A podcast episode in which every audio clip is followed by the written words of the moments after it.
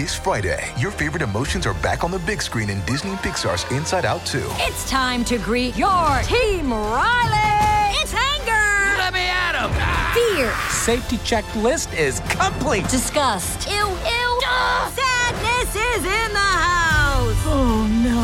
Hello, I'm anxiety. I'm one of Riley's new emotions. Disney and Pixar's Inside Out 2. There's a part two? We're going! Rated PG. Parental guidance suggested. Only in theaters Friday. Get tickets now.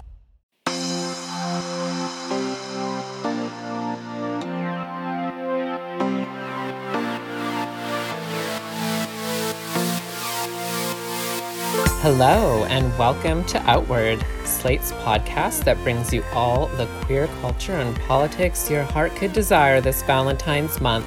I'm Jules Gill Peterson, your resident transsexual extraordinaire. I'm Christina Cauterucci, a senior writer at Slate, and I'm thinking of getting my first adult pet. This will actually be a surprise to my wife when she hears this. She hasn't consented to this, but I realized that it was time for a pet when I was out on the patio of a bar the other night and a gigantic rat just skittered by. And my first reaction was like, Hi, little guy. Oh How no. you?" I was like, "Hmm, I need another, a better outlet for that impulse. Than a rat at a restaurant. Yeah. Yeah. I'm Bryan Lowder, editor of Outward. And you know, I've really been struggling with the seasonal depression this past month. It's been it's been bad this year for whatever reason. So I just wanted to say very, very earnestly that knowing that I get to talk with you two beautiful people today and with our lovely listeners has been like the only infusion of sunshine that I've had in a while. So Aw. thank you for that. And spring cannot come soon enough. Oh my God. Well, you're the sunshine in our lives too, Bryan. Yes. Aw, thanks. Let's get that vitamin D and let's see if we can get those serotonin pumps flowing today. Yes, please. Well, this episode is kind of going to take the temperature of how sexuality is being represented and censored in two acts that we think are important to connect. First, we'll talk about the return of a nasty little legal Latin phrase, no promo homo, in the form of Florida's recent Don't Say Gay bill, putting the new right wing emphasis on censorship, book banning, and the outline of teaching about racism, American history, queer people, and gender in a broader context. Is all that's old really new again? Didn't we already do this whole banning any discussion of gay people in the 1990s? Why are we being forced to relive the worst parts of that decade, anyways? well, we'll take a deep dive into what's happening with these new kinds of laws and also what we know about organizing against them. And then, speaking of a good revival for a change, we're talking the re release of Shortbus, John Cameron Mitchell's 2006 film that broke boundaries and titillated audiences with its frank depictions of real sex in early aughts hipster New York. Looking back after a decade and a half, we wonder what has changed in the way sex is represented on screen and in popular culture, especially queer sex. What do we owe to Shortbus? And what about it couldn't be done today, either because it no longer feels groundbreaking or because we would find it in bad taste? But first, as is our gay custom, it is time for pride and provocations. Bryan, do you want to kick us off? I do. So this is a bit minor, but because it caused the three gay men in my house to groan and like not in a fun way when it happened, I thought I should share it with the group. So The Gilded Age on HBO Max, love it or hate it, it contains queers. This is good. Specifically, there's Christine Baranski's son. The character name is Oscar van Rhijn, played by the actor Blake Ritson.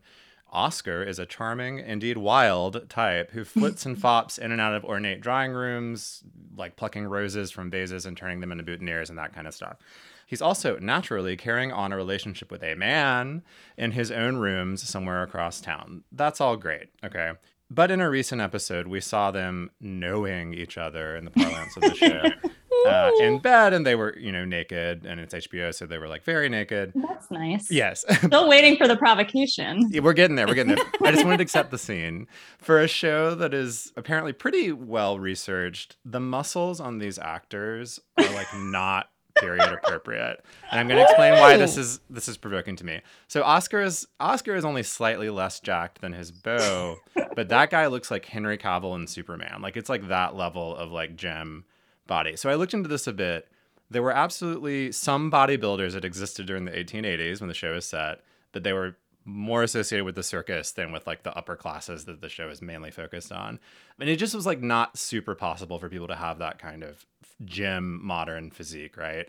Like at the moment. To be fair, Gilded Age is hardly the first show or movie to sort of retcon modern gay male beauty standards into the past, but it's frustrating to see it again all the same this could be a whole segment on its own, so I don't want to get too deep into it. But like, we did not feel gay men the pressure to look like this until the 90s. And it's just mm. very frustrating to see this very kind of oppressive idea of what gay men should look like in a you know sexual context anyway projected back onto our history and our ancestors as well so provoked by that glad that there's gay characters in the show that's fun but i wish that they looked more like they would have looked in that period just to give us a break from that Wow. I love this provocation. And in fact, it makes me think of an episode of this podcast that I just listened to. It's Avery Trufelman's podcast, Nice Try, about Mm. utopian experiments. And there's an episode about weightlifting and the origins of weightlifting. And in fact, I don't know if this is true of the period where this TV show is set, but there was a fear back when that being too muscular and lifting weights would make you muscle bound in a Mhm. bad sense, like such that you couldn't move properly and your brain couldn't function properly because your muscles were too tight to like enable normal human existence. still could be true One might argue. one might argue No, I love it. I feel so validated as like the prickly historian that watches shows and is like, but here's the thing. Because the thing too, right, is like I think what's so exciting about these shows set in past time periods is like when it comes to gender and sexuality in particular, sometimes what people were doing in the past is so incredibly different from how we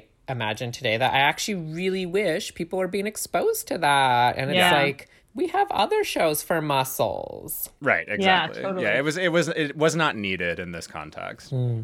I would just love because you hear a lot about actors beefing up for roles, and I would have hmm. loved for the actors in the Gilded Age to be told like, don't move a muscle, don't go out in the sun, just Become make a yourself as like, yeah, like pasty, and you know, I guess if you were an upper class like gay man at the time, you were probably eating lots of delicious foods and not starving yourself, right? Weren't you just probably like nice and plump? Yeah, I mean, you can look at photos of Wilde. You know, he was sort of looked like a person who didn't go to the gym a lot. You know, but like, right, had a sort of easy life, probably in a lot of ways to a point. Yeah, it just did not need to be Superman in that bed, but um, that's fine.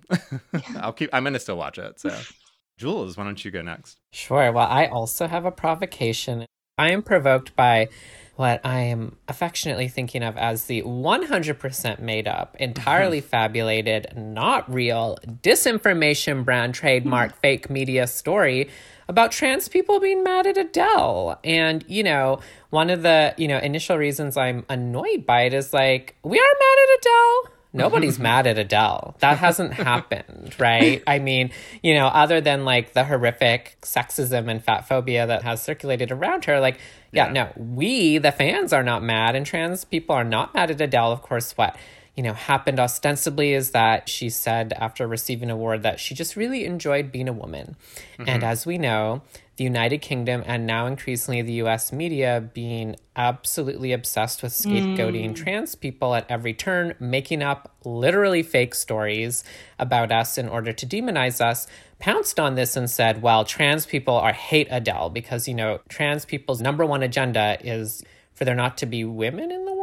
Very dumb and Right. idiotic. Or that we don't want people to say woman, right? And so there's like literally, you know, these kinds of stories have been going on in the UK tabloids for years now, but we're really starting to see an uptick in the US. And so that's why I'm feeling provoked, you know, for our American listeners, right? I know we probably all in this country have like ongoing thoughts about the people in our lives, you know, who have been watching Fox News and who now watch OANN and those kinds of things.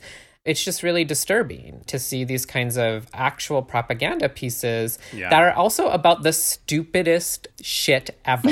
like, you really think trans people who, let's be real, aren't having a fun time right now care what Adele says? And- Well, yes, we do because we love Adele. But you really mm-hmm. think we would that would be the focus of our politics? Like there's also this kind of like dehumanizing bent to it that suggests that we're, so out to lunch with our political demands that they're Yeah. as random or sort of superficial or linguistic. And it's just like, how dare you? And how dare you besmirch our beloved Adele, who, like, credit to her, of course, was very happy to say that whoever identifies as a woman is a woman to her. And so mm-hmm. that's the end as far as Adele is concerned. So thank you for showing up for your trans sisters.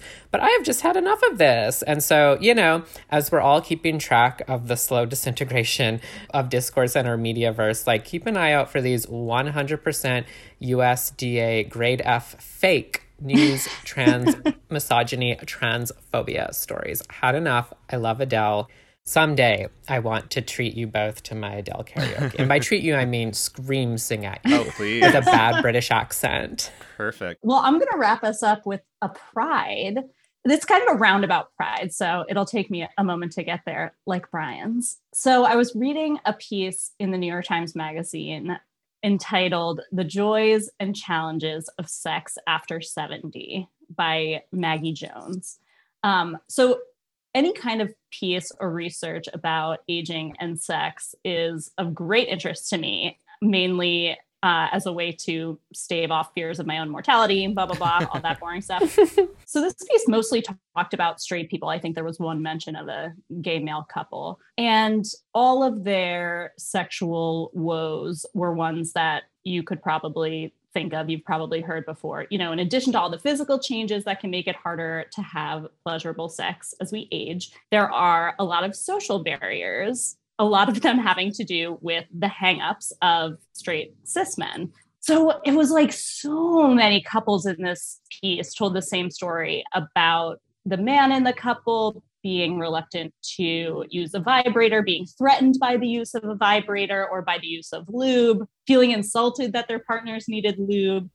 And uh, this wasn't explicitly noted, but it was the subtext, a lot of these stories, that the working definition of sex as sort of penis in vagina penetration was a barrier to finding pleasure, that these couples really had to work to move past that to, Mhm. to you know find a, a new way to enjoy their sex life and the more i read it the more i was like damn we really have a head start here because this simply is not a paradigm that queer people find themselves stuck in Mhm. because in part because as we'll get to in our next segment we have so little sex education about what queer and trans sex can be that we invented all ourselves. And a lot of the things that these people are just now discovering, we already have in our nightstands.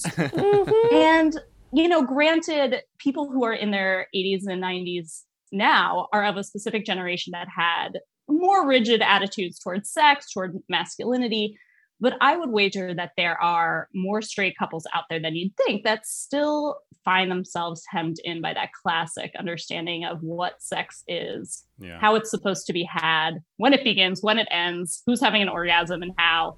And I, uh, it just made me really proud that we as queer people are in a position where, you know, we're still going to face some of those same challenges as we age, but we our ideas of how we can achieve pleasure with a partner or by ourselves or with multiple partners has fewer of those boundaries that can make it difficult to just accept what feels good or explore what might feel good. Yeah, or make it better. I love that. I mean, it makes me think about once again the straights. I mean, no hetero, but you know, there's this great book by sociologist Jane Ward called The Tragedy of mm-hmm. Heterosexuality, mm-hmm. where she like talks about basically how she thinks heterosexuals need to learn from, in her case, lesbian feminists on like men need to learn how to desire women and how to understand their desire for women as being about their flourishing in the world and their pleasure and things like that. And mm. this just seems like an amazing additional example of that. And also like, oh my gosh,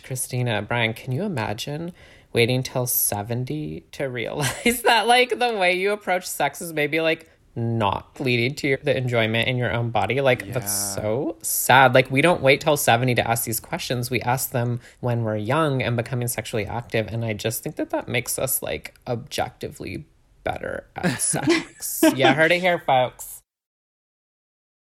Families have a lot going on. Let OLLY help manage the mental load with new cognitive help supplements for everyone four and up, like delicious Lolly Focus Pops or Lolly Mellow Pops for kids. And for parents, try three new Brainy Chews to help you focus, chill out, or get energized. Find these cognitive health buddies for the whole fam at olly.com. That's O L L Y.com. These statements have not been evaluated by the Food and Drug Administration. This product is not intended to diagnose, treat, cure, or prevent any disease.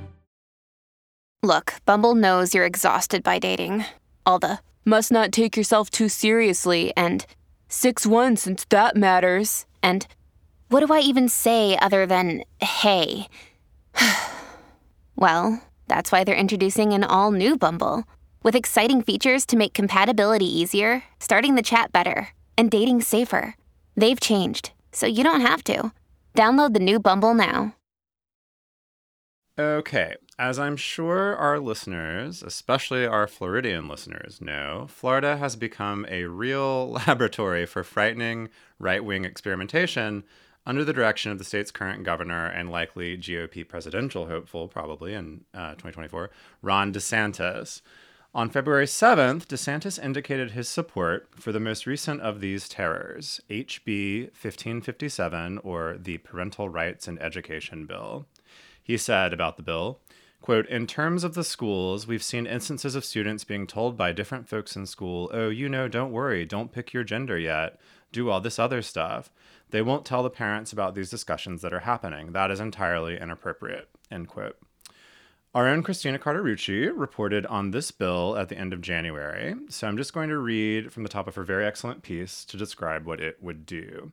Quote The so called Parental Rights and Education Bill would forbid educators from encouraging classroom discussion about sexual orientation or gender identity in primary school or at any grade level in a manner that is not age appropriate or developmentally appropriate for students. Christina continues The wording is tactically vague, but the intent is clear. Part of a class of legislation colloquially known as Don't Say Gay bills, which have been introduced in several state legislatures in recent years, the Florida bill, if passed, could easily be construed as a directive to educators to erase all mention of marginalized people's lives from the classroom. As Christina writes, this is not a new tactic from social conservatives, but in the current moment, erasure and censorship of all manner of offensive, quote, you know, scare quotes there, offensive ideas, theories, peoples, and whole books, especially under the banner of parental control, seems to be their main obsession. So, to start our discussion, Christina, since you wrote about this so well, I wonder if you wanted to give a little bit of background on the Don't Say Gay or No Promo Homo laws and just what they're all about. Yeah, so these Don't Say Gay bills do draw on the tradition of no promo homo laws. So those are laws, a lot of them were passed in the 80s and 90s that forbid certain educational materials, usually the health education curriculum, from doing anything that promotes homosexuality. So some of them actually require materials to say homosexuality is not an acceptable lifestyle. Others just prohibit the mention of homosexuality. I just can't stop saying that word because it feels so antiquated and so delicious. So they would prohibit teachers from mentioning homosexuality or anything other than hetero.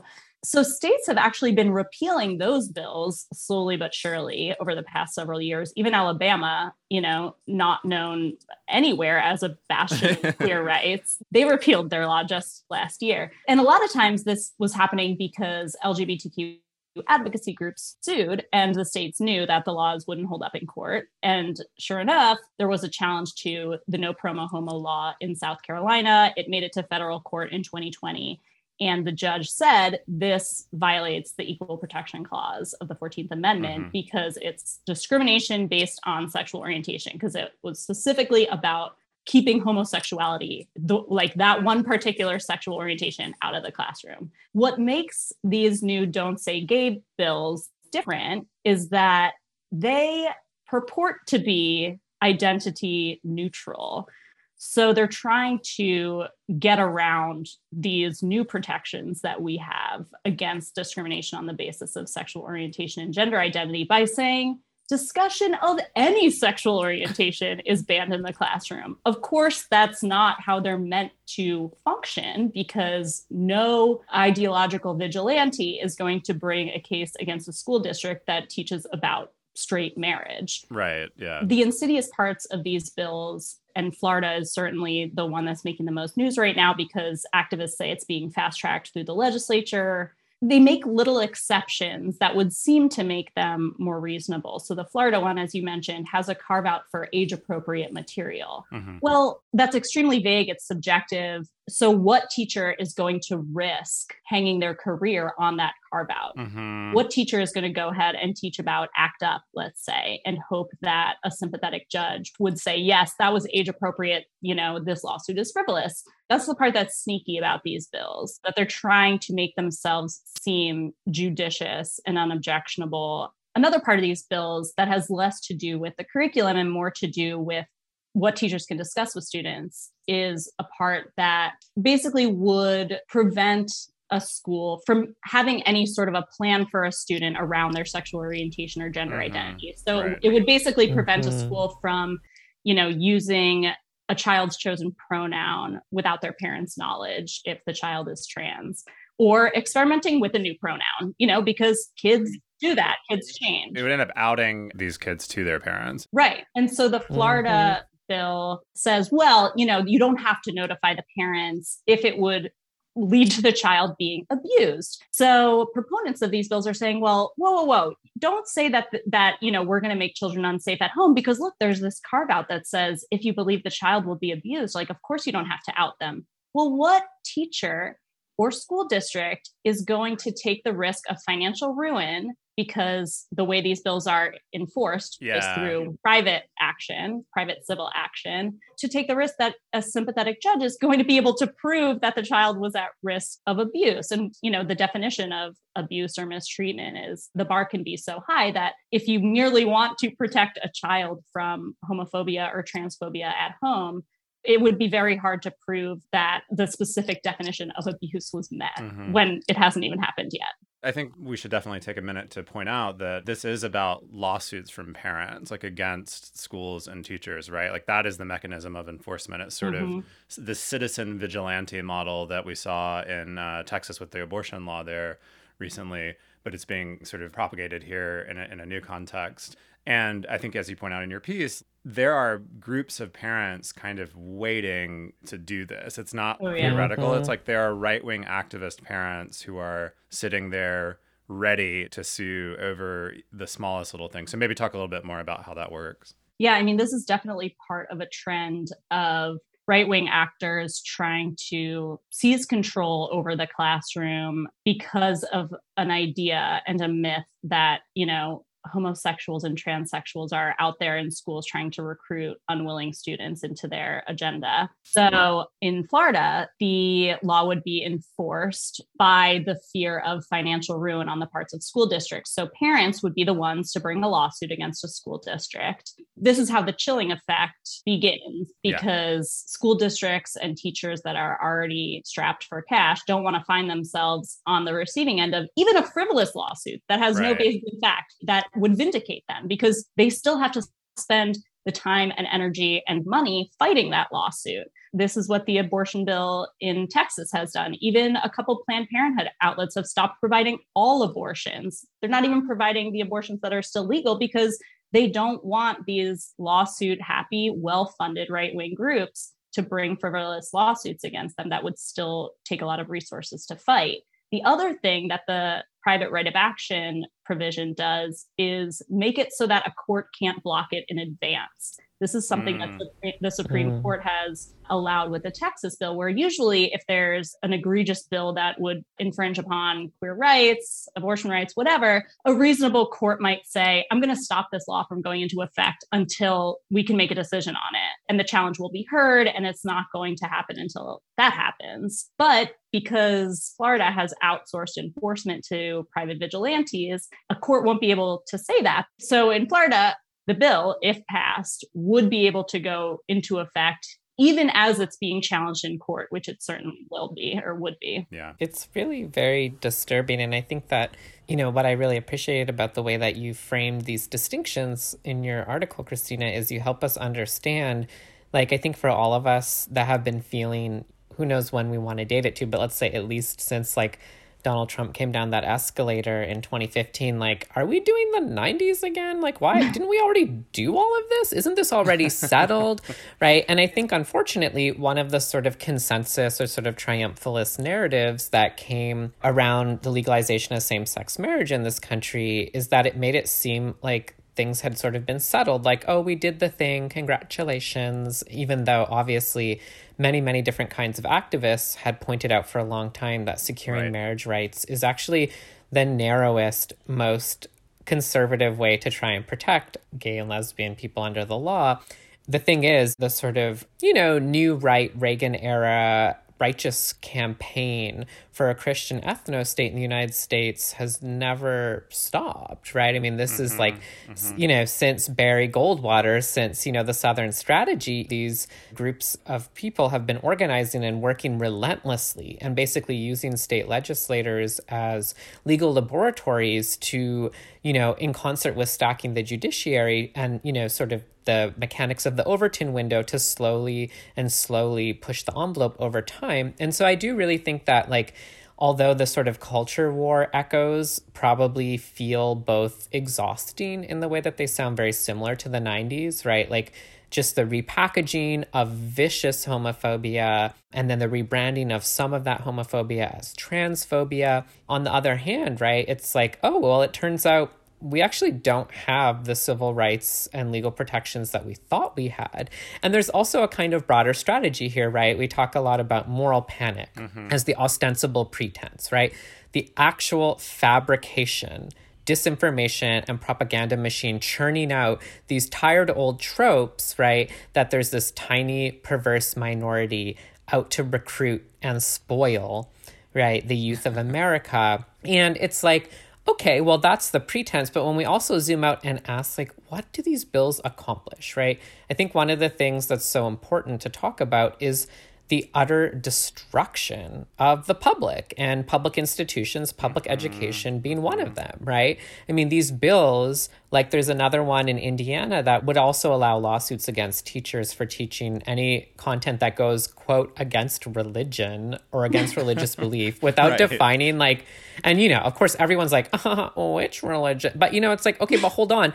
The real provision that's so vicious in that bill is that the $10,000 penalties have to come from the teacher's salary. They are not allowed to come ah, from Yeah. any other source that's prohibited under the law. You can't crowd and we're talking about states where teachers with master's degrees only make forty or fifty thousand dollars a year mm-hmm. at the high Exactly. end. And so it's like, oh, well, you know, sure the goal might be to turn public education into an evangelical Christian white supremacist affair where you can't learn about slavery, you can't learn about homosexuality and other things, but it's also merely to smash the remainder of public education in this country, which has been, right, since the 1950s, the most politicized place in which problems of segregation play out in this country and closing the racial wealth gap and closing the racial achievement gap and all of these other insidious forms of white supremacy come through education. And so there's no surprise here, but I really think we're sort of witnessing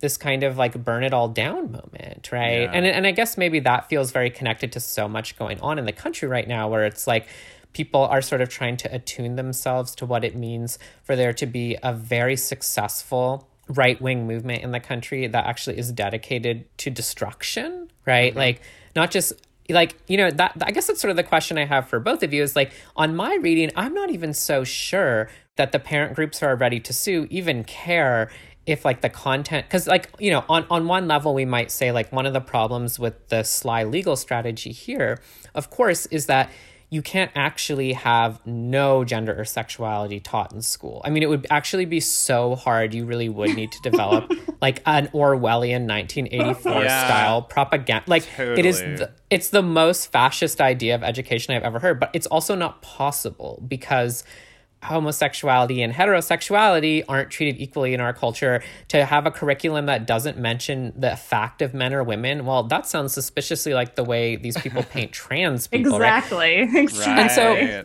Right. I guess one of my questions, right, is as I'm looking at the landscape, right, there's the content of the bills, and I do think it's so important for us to educate ourselves on what's changing. But then I kind of have this broader question is like, is the real goal here not just to bring about the auto destruction of the public schooling system so that we move to a charter based model? And so then all of these families that basically would rather their kids be in private Christian white supremacist right. schools can get the state to pay for it. I mean, I don't know if that's, you know, am I reaching here? But that seems like part of what we're facing. I think that's super astute. I mean, the thing that I keep thinking about with these is maybe more sort of more basic than that or simpler than that, which is that it's not just erasing content from like lesson plans, it's erasing sort of life possibilities for people, right? At least, or delaying them, let's say. You know, we were just getting LGBT inclusive history curricula in some states in the US, like California and New York. That was ju- that's only been happening for like the last I don't know what five six years something like that. That's already new, and what they're trying to do with this is just erase the potential for kids to encounter this stuff, right? Because if mm-hmm. your home doesn't, if your parents and the, in the place that you live and community maybe doesn't sort of offer you models, and I say this sort of as someone who grew up in a place where there weren't many models, right, for what it meant to be gay, and it, I think it really delayed my. I've talked about this before on the show, like my coming out and sort of self recognition, even, and just sort of understanding of what my brain was like to live in.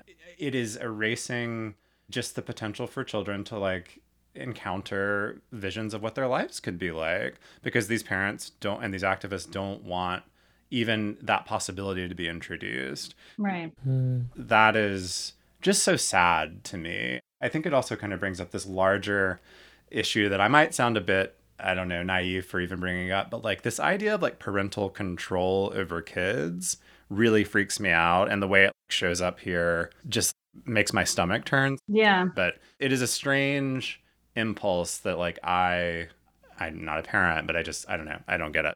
To your point, Jules, about this right wing desire to decimate the public school system, you know, between all of these can't talk about race bills or can't talk about anything that makes white people feel uncomfortable bills, which Florida is considering one of those too. Mm-hmm. I believe that it's going to become so unpleasant and so frightening to be a public school teacher in any of these states mm-hmm. that people won't want to do it anymore, especially totally. because teachers are already so underpaid. If you're afraid that you're going to say something that's going to get you sued, or if the parts of your job that you find rewarding, like helping a child figure out who they are and what kind of person they want to be and how to grapple with what's happening in society, if you can't even do that part anymore, why would you want to be a teacher? I mean, I, I, most of the teachers that I know, the most rewarding part of their job is not teaching from the textbook. You know, it's about helping students understand the world and themselves and how they fit into it. I think what these bills will end up doing, in addition to all of the sort of self evidently terrible things we've already talked about, is encourage teachers to stop teaching, to, you know, bankrupt public school systems, cause further staffing crises. I remember getting an email from one listener one of the last times that we talked about something like this, where I think we had only talked about the challenges of a student coming from an unsupportive home and going to a, a, supportive school. I think we were talking about the pandemic and how school closures were particularly difficult for LGBTQ mm-hmm. students. And a listener wrote in to say, well, I think there are also a lot of students that find their schools to be unsupportive and their homes mm-hmm. to be a sanctuary. And it got me thinking about the fact that most students really only have those two places to find their people and to be mm. supportive. Mm. And if you're taking one of those places away, it really narrows the possible world that a queer or trans student could live in. Another frightening element of, of this parental rights push, you know, in scare quotes, parental rights, whatever, is you know there are a couple other bills in state legislatures right now that are being debated that would necessitate live streams of classrooms that parents can access mm-hmm. at any point in time I think the effect of a law like that would be dystopian and frightening but even the impulse we talked about the the idea that's sort of animating a lot of these bills which is that there are nefarious, you know, queer and trans teachers or queer and trans supportive teachers that are trying to, you know, change cis kids into trans kids simply by telling them that trans people exist. Right. So it's easy to sort of brush off these far right legislators that are putting forward these bills. But I actually think that idea is argued by more mainstream thinkers than you might initially think. Mm-hmm. You see it in the sort of Bari Weiss school of thinking, where these are people who say, of course, I'll use your correct pronoun. You know, of course, trans people exist and deserve rights. However, can't we agree that there's a trans contagion going on among today's mm-hmm. youth? And right. don't you think children are too young to really explain who they are and how they'd like to be treated? I think we should be taking that kind of an argument a lot more seriously because it gives a little bit of veneer of respectability to these more openly frightening and discriminatory bills. Well, I think that is all the time we have for this topic. There's so much more that we could get into, but undoubtedly these laws and bills will continue to show up. So we'll track that. But for now, if you want to learn more, please check out Christina's really great piece in Slate. It was called The New Face of No Promo Homo Laws. When you need mealtime inspiration, it's worth shopping Kroger, where you'll find over 30,000 mouthwatering choices that excite your inner foodie. And no matter what tasty choice you make, you'll enjoy our everyday low prices, plus extra ways to save, like digital coupons worth over $600 each week. You can also save up to $1 off per gallon at the pump with fuel points. More savings and more inspiring flavors make shopping Kroger worth it every time. Kroger, fresh for everyone. Fuel restrictions apply.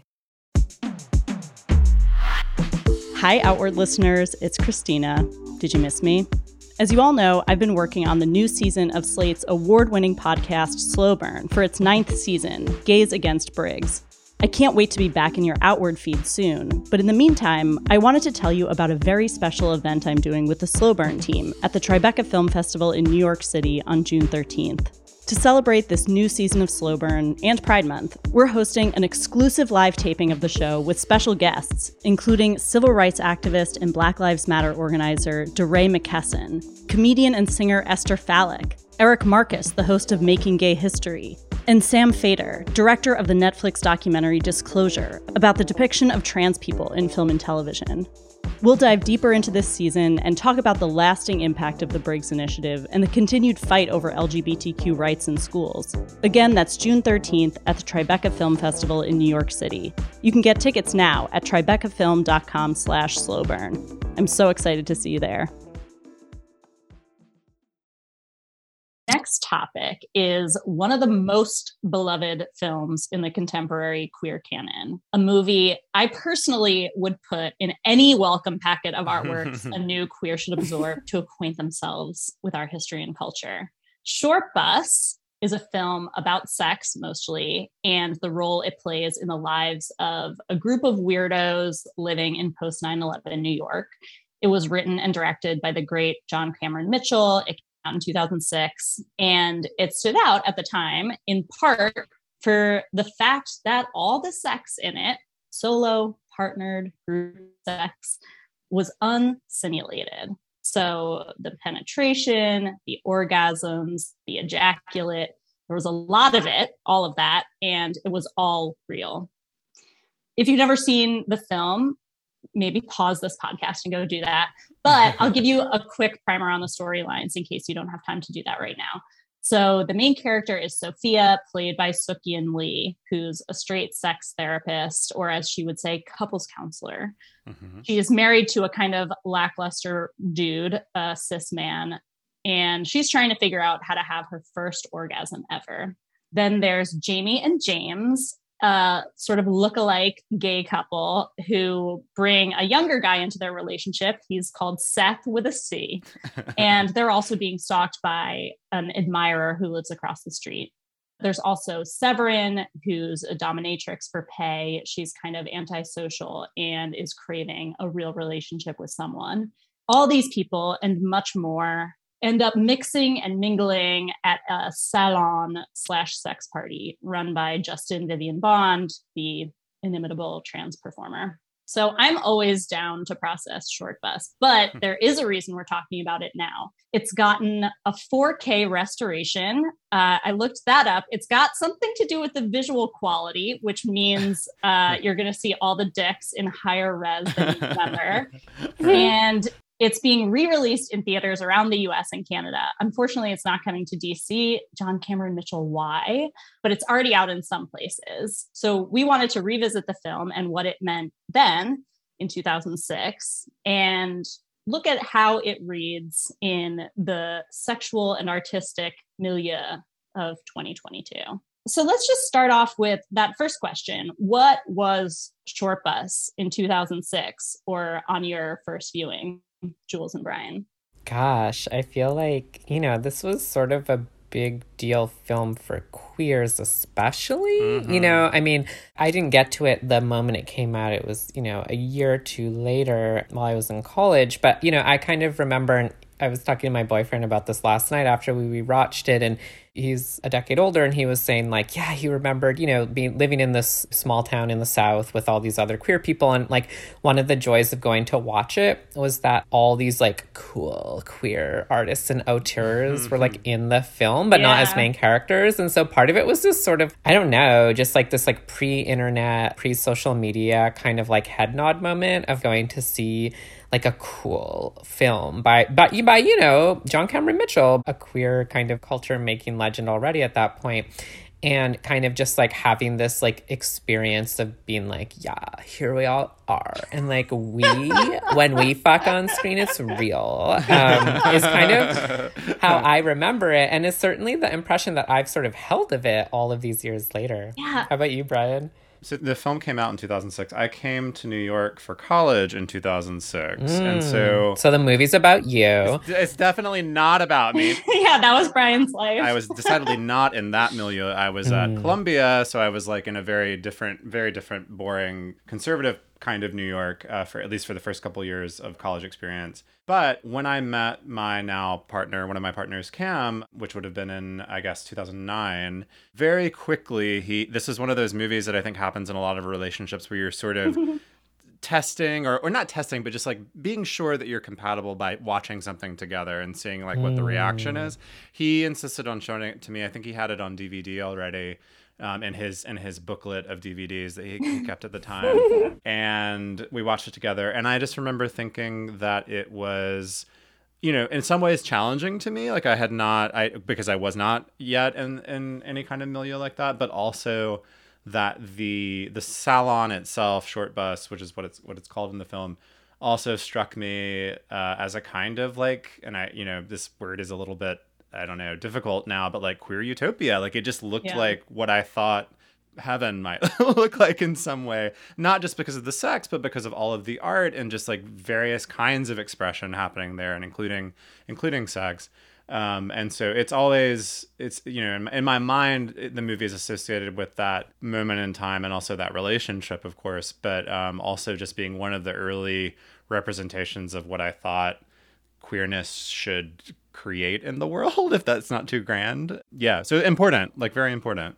What you mentioned, Jules, about your partner's reaction, that was sort of the sense or the feeling that I got when I watched it where I watched it pretty early on in my, you know, coming out and I was sort of grasping for all of these queer artistic signifiers and absorbing all of the culture mm. that I didn't know about because why would you know about, you know, a, a, lot of this queer art unless you were queer. And I remember watching it and feeling like, oh my God, I know who that is. And almost feeling like, oh, like one of my friends made this, even though I was not friends with John Cameron Mitchell or JD Samson or like any of the other people in it. But I was just like, I know these people. I'm part of this yeah. community that they're representing. Mm. And also, again, like Bryan, I absolutely was not. I would not know where to find a party like that, you know, with a gun to my head.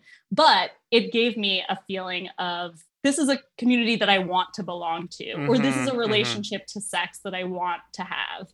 At the same time, I won't say that I found it particularly titillating in a sexual sense. Like, I loved that all the sex seemed real and because it was real, but I wasn't particularly turned on by it. Yeah. And I, as we talk about, you know, what it means to portray sex in film and how maybe the way we think about sex in art has changed since then, I want to be able to explain exactly what kind of relationship to sex this movie has, which is it's unique in that it explores sex not particularly in relation to sexual orientation and gender, whereas a lot of movies about sex, I think, are about you know figuring out you're gay or or trying it mm. out or you know figuring out who you're having sex with. Whereas this is really it's more of a a journey about pleasure and not about it almost doesn't matter and is besides the point you know Mm-hmm. who you're having sex with Mm. um, and just to put this in temporal context Shortbus came out one year after another movie about sex 40 year old virgin which is Oh, wow. just one of the worst movies that's ever been made and you know a really like shame forward depiction of human sexuality Mm. um and it's that movie seems a lot more recent to me than Shortbus does maybe because hmm like the way sex is treated in you know that sort of um, bro comedy world hasn't changed very much. Yeah. whereas um, as john cameron mitchell has been saying a lot upon the re-release of this movie like Shortbus probably wouldn't be made today. Um, and i'm very excited to talk to you guys about why that is or is not true and why Oh my gosh. Okay, can I make a confession to you Please. both? Just to you two. So plug your ears, listeners. I sat down excited to watch it last night with the BF, as I said, and we just like did not like it on rewatch. And I really Ooh. appreciate Wow. what you. I know, I know, I know. But I think I, I think I'm understanding why now, and I appreciate what you said, Christina, because like, okay, 2006, right? To make this sort of film that doesn't see the problem of sexuality in terms of like identity, right? And you know, so you've got people kind of just like relatively polymorphously switching, Right. like literally sometimes like turn to the left, kiss a woman, turn to the right, kiss a man, right? And like, I get why that is like a big deal in 2006. And so I don't want to begrudge that at all. But as I was watching, especially the salon scenes for me, and especially the kind of infamous orgy scenes, all of these people having sex together in one room, I, as like a person, you know, who admittedly, happily, joyfully has had sex with men and women and non binary people, people with all kinds of bodies, right? And has experienced sex in my body in, you know, more than one gender identity and, and configuration of flesh. Like, I was just like, no. and and let me unpack that and and then I'm curious if you want to you know burn me at the stake for this or not but like I felt two things so like one I was like this isn't sexy and then two I was like this is queer utopia and I don't like it um and and what I mean by that is this to me I actually think it was like white hipster utopia. And mm-hmm. in some ways, I think that what's daring about that in 2006 has become actually so taken for granted today, albeit in a more desexualized manner, like, you know, in terms of content, that I just feel like it doesn't like it doesn't make me a certified horny person feel horny. But it also like to me it's like the the vision of the film is like everyone is free to just feel generalized pleasure kind of behind closed doors. I mean, it's what maybe like I'm borrowing from a, a scholar here. Damon Young has a chapter about Shortbus in his book, Making Sex Public, where he talks about it very much like, you know, as a form of sexuality that's like just absolutely classical liberalism, like the free mm. private mm. individual who like Oh, becomes free to the extent that they can pursue pleasures that like don't really like have nothing to do with anything but like their own gratification. And like that's nice too but like when i'm watching the orgy scene to me i'm like yeah but you can't do that. You you, you wouldn't have a bunch of straight men in a room with gay men because that's like immediately how you're going to get you know physical violence and fights happening. Mm. It's dangerous. Like these sexual mm-hmm. cultures actually can't just mix except in this sort of weird like kind of like well i you know i moved to new york a little bit later so i would have put as more of like a bushwick like weird like l train you know industrial loft fantasy where i'm like that to me, particularly as like a person of color too, where I just like have a lot of issues, I guess, with the trope of the like sexually repressed straight Asian woman and like the way that people of color are actually like very few in the film and like Absolutely. don't really do much, but probably certify that it's like New York diverse, right? Which is like on screen never what New York, you know, is in any way a approximation of New York City itself. And so that all sounds really like vicious. And I don't mean that like as a dig on the film per se, because in some ways I think what I'm reacting to is that to my mind, this kind of notion of sexual liberalism in America, the idea that the real measure of progress is just that everyone's tastes and pleasures go uninterrogated and we kind you know mm-hmm. has become so normal and banal i think what we've gotten even worse at doing is understanding that there are power relations embedded in these things and that actually like the different experiences of like the different people in the film whether you know it's like watching a a, a, a white gay thruple of like also it's just like the, the early 2000 haircuts are like devastating to me. But like i was just like i don't know how to feel for these people because it just seems so blasé even though one of them is like literally suicidal until he bottoms? I need someone to explain that to me. Yeah so that's the idea that sex can like magically Cure solve depression. all kinds of problems. Yeah including like chronic depression is really something that i don't think i fully grasped when i first watched the film um, because i was just so taken by the the you know like cultural flamboyance of it and also all of the sex but what you're talking about the power relations part of it is something that John Cameron Mitchell has been bringing up in a lot of the interviews that he's Hmm. done on the re-release where he's talking a lot about, you know, well, since the Me Too movement happened, it would be hard to make this. Or I was in a film recently and there was an intimacy coordinator who had to Right.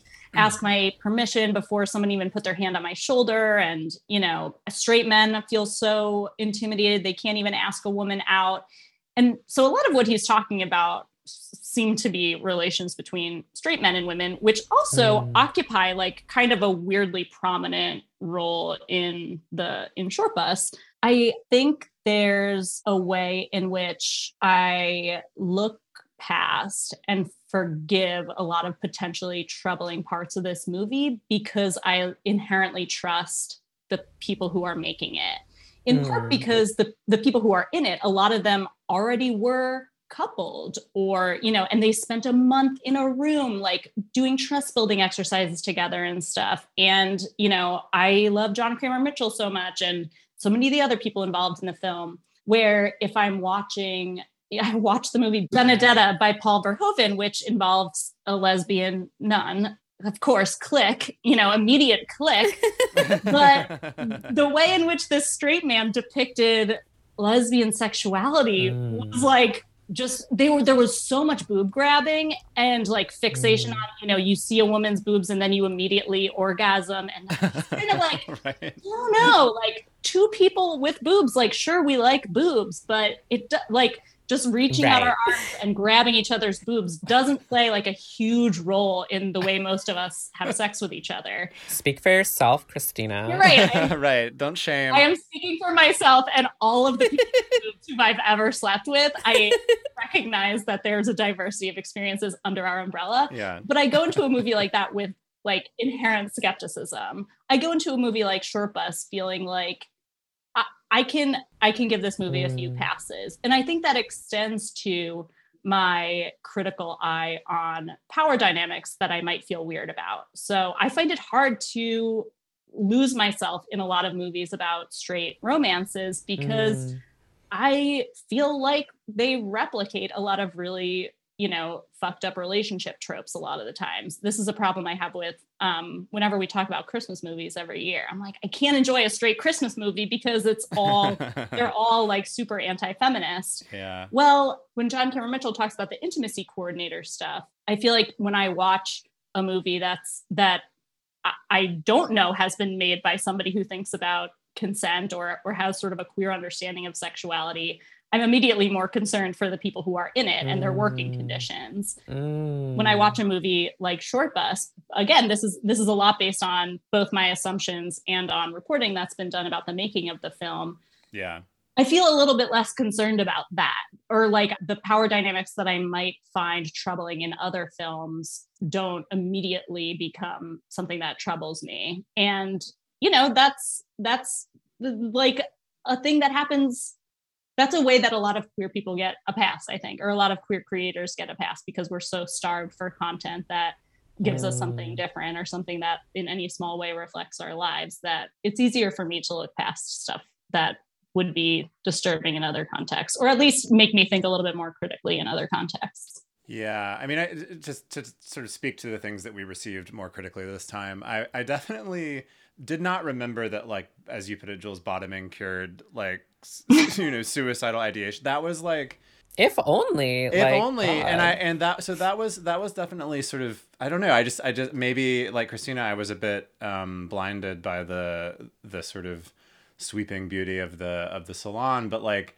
you know on the other hand i mean i think if justin vivian bond had led january 6th i might have gone. Mm. like just, justin justin vivian bond could like do anything and i would i would probably like be fine with it. So yeah, no, they are above, like above and beyond their performances. So that you know, they're imprimatur over the whole thing. Kind of. I really want to take me. that quote out of context, Bryan, and follow you with it throughout your career. Oh my god, cancel, cancel, cancel Bryan cancel. Lowder. No, but I, you know what I mean. It's just they are just so. Yeah. The aura is just so uh, intoxicating that you can't not. Mm. But the white hipsterness of it also struck me like if in, if nothing else struck me as dating the the movie in a way that. I had not mm. expected. It just it really did feel of a moment in a way that I I guess because I was living closer to that moment, like had not remembered it being connected to but as strongly. But like of, of course it is,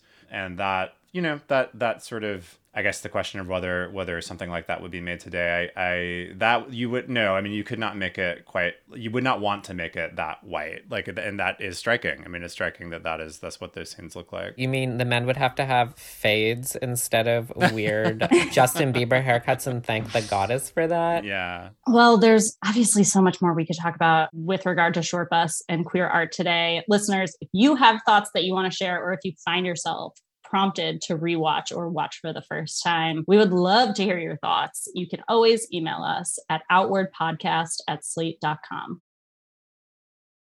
That's about all the time we have for this month. But before we go, as always, we have some updates to your gay agenda. Christina, do you want to start us off? Yes, I do.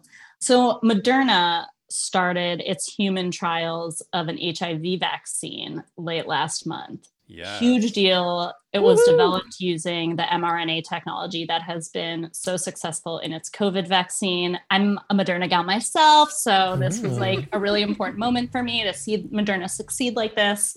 And coincidentally, just a couple weeks ago, the French doctor who discovered HIV, the virus itself, died. He was 89. Mm. His name was Luc Montagnier. Mm. He's French, so hopefully I pronounced that respectfully and correctly. So I'm going to recommend the Washington Post's obituary because the story of his life and what he did was a lot weirder and more convoluted than I knew. There's actually some controversy around who really discovered HIV. So, the work that Montagnier did with people at the Pasteur Institute in Paris was obviously groundbreaking. It led to the blood tests that could detect HIV and all the treatments that now exist. But there ended up being a fight between the US and France over who discovered the virus, which ended up in a legal battle over the HIV blood test because it would produce millions of dollars in earnings for mm. whichever lab could get the patent for the blood mm-hmm. test. Mm-hmm. So eventually, Ronald Reagan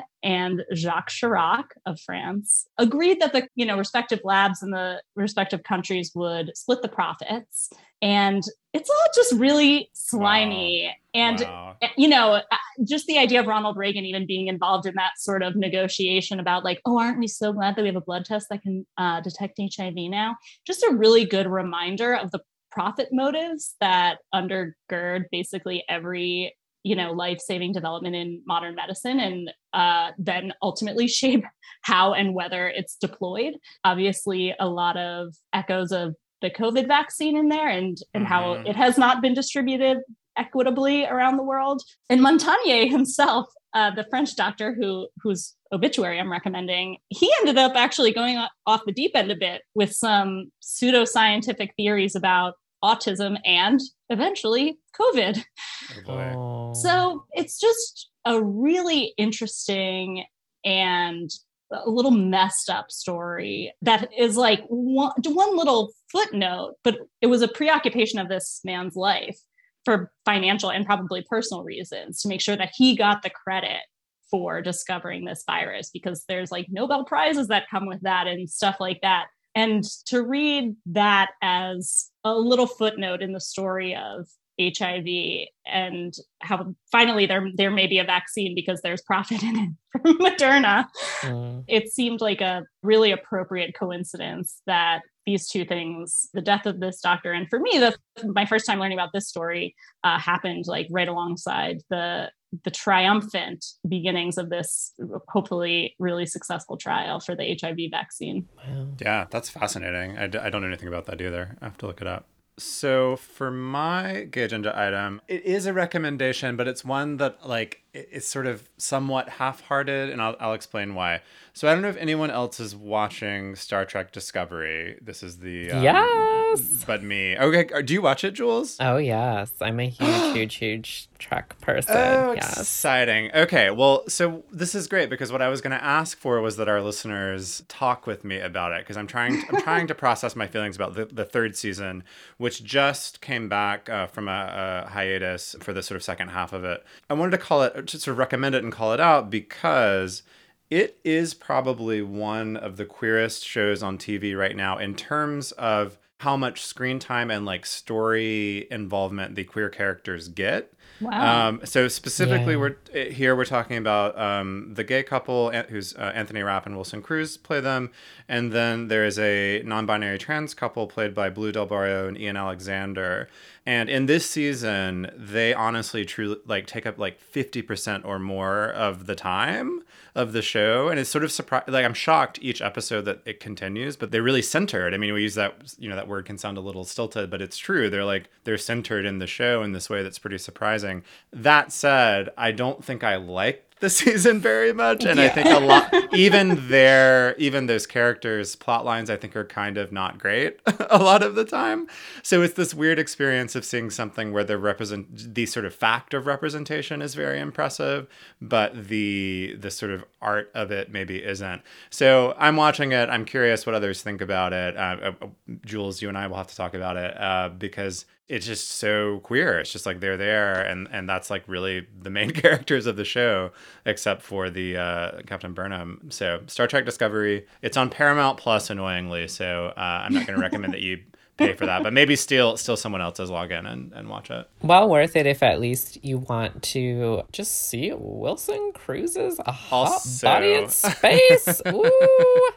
The gravity plating has nothing on him. But is that an ahistorical representation of bodies in space? Well, it's in the 29th century. No, 30. Where are we now? 32nd century, Jules? Do you remember? Mm-hmm. Yeah. So the future. I don't know. I don't know what bodies of the future look like, but. Um, but at least like some of them are trans and queer of color. I will say that. Yes, yes, exactly. Jules, what's yours? So, yes, my addition to the gay agenda is kind of a nice follow up to our discussion of Shortbus, maybe. It's an article that the journalist P.E. Moskowitz published in Curbed February 2nd, and it's called Inside an Accidental Trans Enclave in East Williamsburg. And it's this really lovely kind of long form piece about this building in East Williamsburg that is just like not intentionally populated by so many incredible genius trans journalists, uh, artists, performers, academics, and has kind of like become known. Like I haven't lived in New York famously for a few years, but um, I feel like you know I know half the people in this building, and and because of COVID, of course, I haven't really yet you know had my moment. But I've literally like been waiting for years to like visit someone in this building because it's like this fascinating concentration of all of this like this kind of like trans brain trust of like many genders and races and you know like interests. But what I love about the piece is that you know first of all we need more breaks from just the doom and gloom and kind of like trans media coverage. But what I love about this is like you know, I guess if one of the questions of Shortbus today, you know, is like, well, is that kind of, you know, potentially bohemian, you know, version of New York for queers and trans people, does that even exist anymore? What I love about this piece is it really digs into it, you know, not through a utopian lens, but asks about like sort of how trans people make um our common precarity into the grounds for some of the most incredible creative striving and production that you could ever imagine. And i just love this idea that even in you know this year of our goddess 2022 there is this rich concentration of trans brilliance um, you know going on in brooklyn. So i highly recommend it. I just think it's beautifully written. Moskowitz is a fantastic writer, and you just meet this like incredible cast of characters. I'm so biased because some of them are my friends, but like you're gonna fall in love with them, and I really think it's just like I don't know. You know, sometimes you need to read something that makes you feel like there are like that there's this, you know, cast of characters in the world that are fascinating and cool and interesting and it's just like makes you feel good to know that you're sharing time on earth with them. I really feel like this is that piece for me. So, uh, highly recommend checking it out uh, on Curbed. That's very sweet. What you say about characters, I feel like I've been craving even more of that, of the reminder of like the beauty and excitement of people out in the world that I haven't met yet in the pandemic when I've met yeah. so few new people. Mm-hmm. So now I just need to get an invitation to that building. I'll try and hook us up. well, that's about all the time we have for this month. Listeners, thanks for sticking with us. And you can always send us your feedback and topic ideas at outwardpodcast at slate.com or on Facebook and Twitter at Slate Outward. Myron is our producer and Outward's intimacy coordinator. June Thomas is the senior managing producer of Slate Podcasts and the flaming hostess of our underground queer salon. If you like Outward, which you obviously do because you've stuck around for the credits, please subscribe in your podcast app. Tell your friends about it, tell your family about it, rate and review it, help other people find our show. Outward will be back in your feeds March 23rd. Bye, Bryan. Bye, Christina. Bye, Jules. Bye, Christina. Bye, Bryan. Stay gay, everyone.